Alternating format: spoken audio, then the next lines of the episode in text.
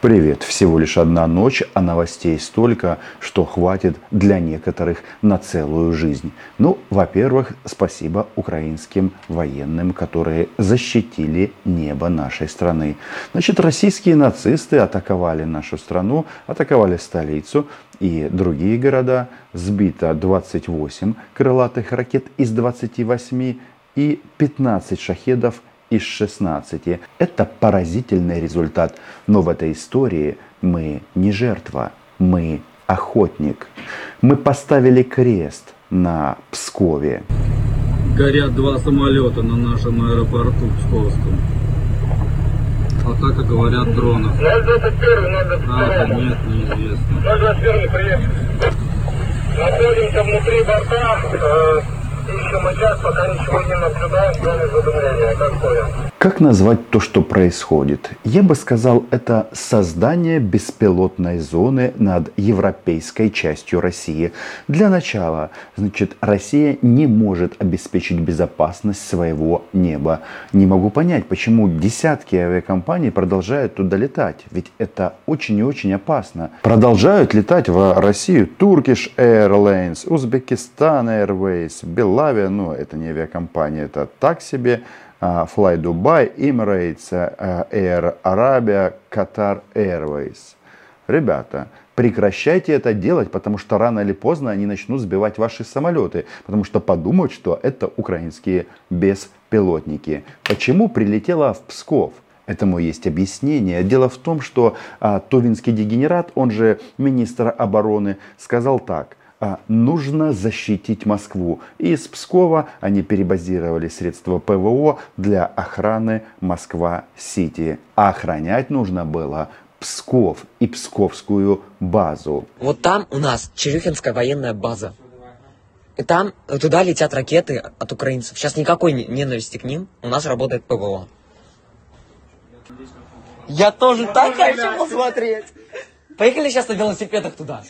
Псков достаточно далеко от Украины, 700 километров, но там ППД, пункт постоянной дислокации псковских десантников, 76-я э, дивизия, 104-й полк. Именно эти парни пришли к нам с оружием в руках. Сюда, под Киев, в Гастомель.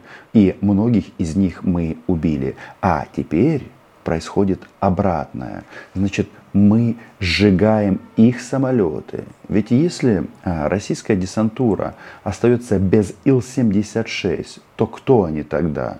Ну, они точно не десантура. Могут прыгать с табуретки, а лучше всего им эту табуретку а, выбить из-под своих ног. Согласны? Подписывайтесь на мой YouTube канал. Здесь мы называем вещи своими именами. Почему я говорю, что новостей какое-то просто запредельное количество? Потому что Владимир Рудольфович Мудозвон не знает, кого бомбить, где использовать российскую ядерную бомбу. А вообще, если посмотреть внимательно, то знаете что? Все ближе и ближе. Сначала военный переворот в Нигерии, сегодня в Габоне, а завтра в Москве? Или а, это не прекратится для россиян никогда? Давайте разобьем на ряд очевидных вопросов. Псков это же рядом граница НАТО. Откуда был запуск? С Украины, что ли? Ага, сейчас. С территории Прибалтики? Уничтожить нахрен Прибалтику, если так. Стереть с лица земли! Уже точно известно, что мы дотла сожгли два Ил-76. Они как раз и перебрасывают российскую десантуру. Эти самолеты, кстати, должны были когда-то перебрасывать российские части в Гастомель. Но аэропорт они не взяли, соответственно, самолеты не прилетели.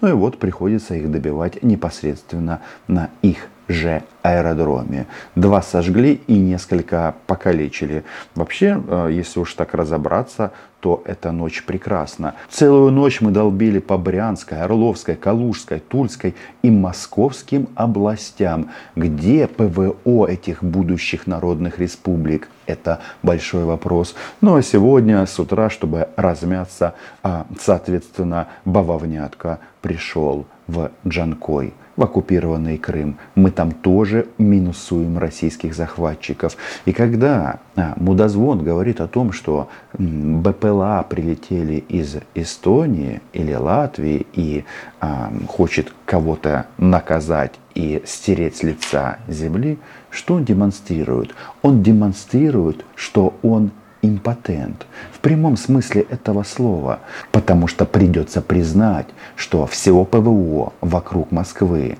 и наши маленькие картонные леточки прилетели через всю европейскую часть России. А так он пытается управлять ненавистью. Не мы обосрались, российские нацисты. Это все НАТО. Но хочешь грозить НАТО, грози США. Чего ж ты, как ты говоришь, грозишь сателлитам? А почему они делают так? Потому что сыкотно. И это абсолютно правильная реакция. Страх повышает шансы на выживание. Здравия желаю, товарищ генерал-лейтенант, легендарный командар. Уже пообедали? Теперь обратюсь как выдающемуся военному эксперту и полководцу. Ясно, что мы выходим в новый этап войны. Потому что очевидно, что с этим наступлением все ясно. Предельное их стремление – это взять такмак и дальше готовиться к следующему наступлению. После такой ночи вчерашние похороны Евгения Пригожина кажется, ну, очень и очень таким, знаете, давним событием. Кажется, что и не было никакого Пригожина. Между прочим, Россия официально отказалась проводить расследование международное в части катастрофы. А производителю сказали, нет, нет, нет, нет, нет, мы, мы, мы, мы сами разберемся. А все почему? Потому что преступление практически раскрыто. Ребята, ребята, ребята, ребята, Пригожин момент. Евгения Викторовича, некогда такого перспективного живого политика, проводили под землю без каких-либо фанфаров. Как так могло получиться, что герой России а, не провожал даже почетный караул? Возможно, это связано с тем, что у них там на болотах, когда они не могут справиться с Украиной, они занимаются тем, что минусуют друг друга. И да, Габон, он переедет в Москву в обозримом будущем. Э, применение оружия должно быть под контролем государства. Без разницы, как это будет, частная военная компания, вооруженные силы. А судьбу вагнеров в этой стране может решить только один человек. Это наш президент. Как он скажет, так и будет. Наверное, тему надо тему надо закрыть. Путин у них решает не только судьбу ЧВК «Вагнер», он решает судьбу в том числе и россиян. Но что интересно, значит, там на болотах они почему-то пытаются как-то друг друга подбадривать и говорить, что ничего не происходит, все нормально, а, паники нет, э, есть всему объяснение. И второй момент. Если берем уже будущее, мы прекрасно понимаем, что надо наступать. Сегодня украинцы реально в состоянии где-то давить только на небольшом участке фронта. Ну давайте на вещи смотреть реально. Они сегодня бросили все, что только можно в район Работина. Больше у них ничего уже не остается. И этой ночью участок фронта выбран в Пскове. Как тебе такое, Илон Маск? Я могу вам со всей ответственностью сказать, что, значит, а, в европейской части России в обозримом будущем не останется ни одной а нетронутой российской военной базы. Российские самолеты, которые привлекаются к войне против Украины, а это все ВКС Российской Федерации, они нигде не, не являются недосягаемыми. Значит, на территории, как минимум, европейской части России а, нет безопасных мест. А дальше посмотрим – ведь кто его знает, спит ли Владивосток, и Хабаровск, и Украинка. Там есть масса интересных мест. И вообще авиабаза в Мурманской области на границе с Финляндией, членом НАТО. Вы уверены, россияне, что там безопасно складировать ваши самолеты стратегической авиации? Это непонятная ситуация с Финляндией, которая на ходу переобулась и стала вражеской страной. Причем очень быстро. вступив в НАТО и изменив риторику. Ведь мы видим все, и мы идем. Летаки летят, будем бомбить. Если берем уже будущее, мы прекрасно понимаем, что надо наступать. Как определить, что на болотах нет паники? Нужно смотреть на заявление генерала Боярышника. Да, Андрей Гурулев – это генерал Боярышник. Он всегда решителен. Он решителен в наступлении, в отступлении и предлагает новые формулировки. Во-первых, а, можно не только перегруппировываться, не только делать жест доброй воли. И они к этому готовы. Но давайте мы на вещи посмотрим реально. То, что мы сегодня обороняемся, а мы достойно обороняемся, и даже, где, даже если где-то мы чуть-чуть просели, это не наше как бы поражение – это тактическая необходимость, исходя из той ситуации, которая складывается на переднем крае. Потому что при массированном применении артиллерии, особенно с кассетными боеприпасами ракетного оружия, лучше людей отвести, чем их просто оставить на месте, чтобы они там погибли. Тактическая необходимость, нововведение в российский вот этот современный военный язык. А самое важное определиться, куда людей лучше отвести. Я подсказываю, за территорию Украины. Там действительно относительно безопасно. Но история Пскова говорит о том, что гарантии дает исключительно а, генерал Залужный. А, и то не всегда. Потому что иногда действует Буданов, действует Малюк. И да, нам нравится, как оно горит.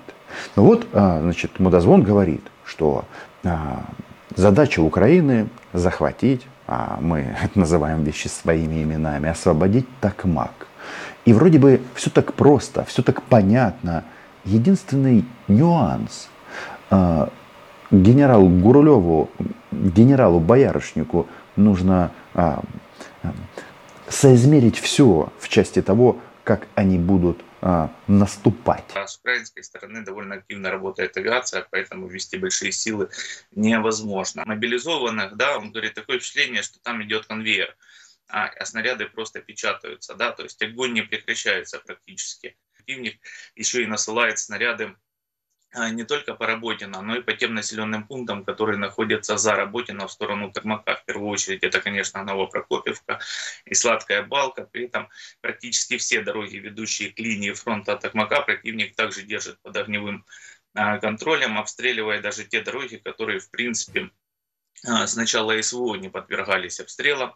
Вот, за счет того, что установилась сухая погода уже несколько месяцев, выгорела трава, вот. И при применении боеприпасов, соответственно, а, начинает гореть эта трава, начинает детонировать боеприпасы, которые а, ну, складываются на первой линии обороны. Я напомню, что Работина является серой линией обороны. Да? Есть у них возможность там второго, третьего, десятого дыхания, которое откроется вот э, с э, этим наступом? Что-то готовят?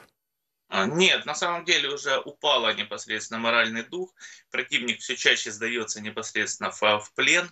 Меня поражает, как они в рамках одной программы, с одной стороны, могут заявлять, что Работина а, еще под контролем фашистских российских вооруженных сил, а с другой стороны а, используются м, такие смелые заявления генерала Боярышника. Он решил все исправить маленькой ядерной, ну и естественно победоносной войной. Ну, примерно как а, Киев за три дня, только с использованием ядерного оружия.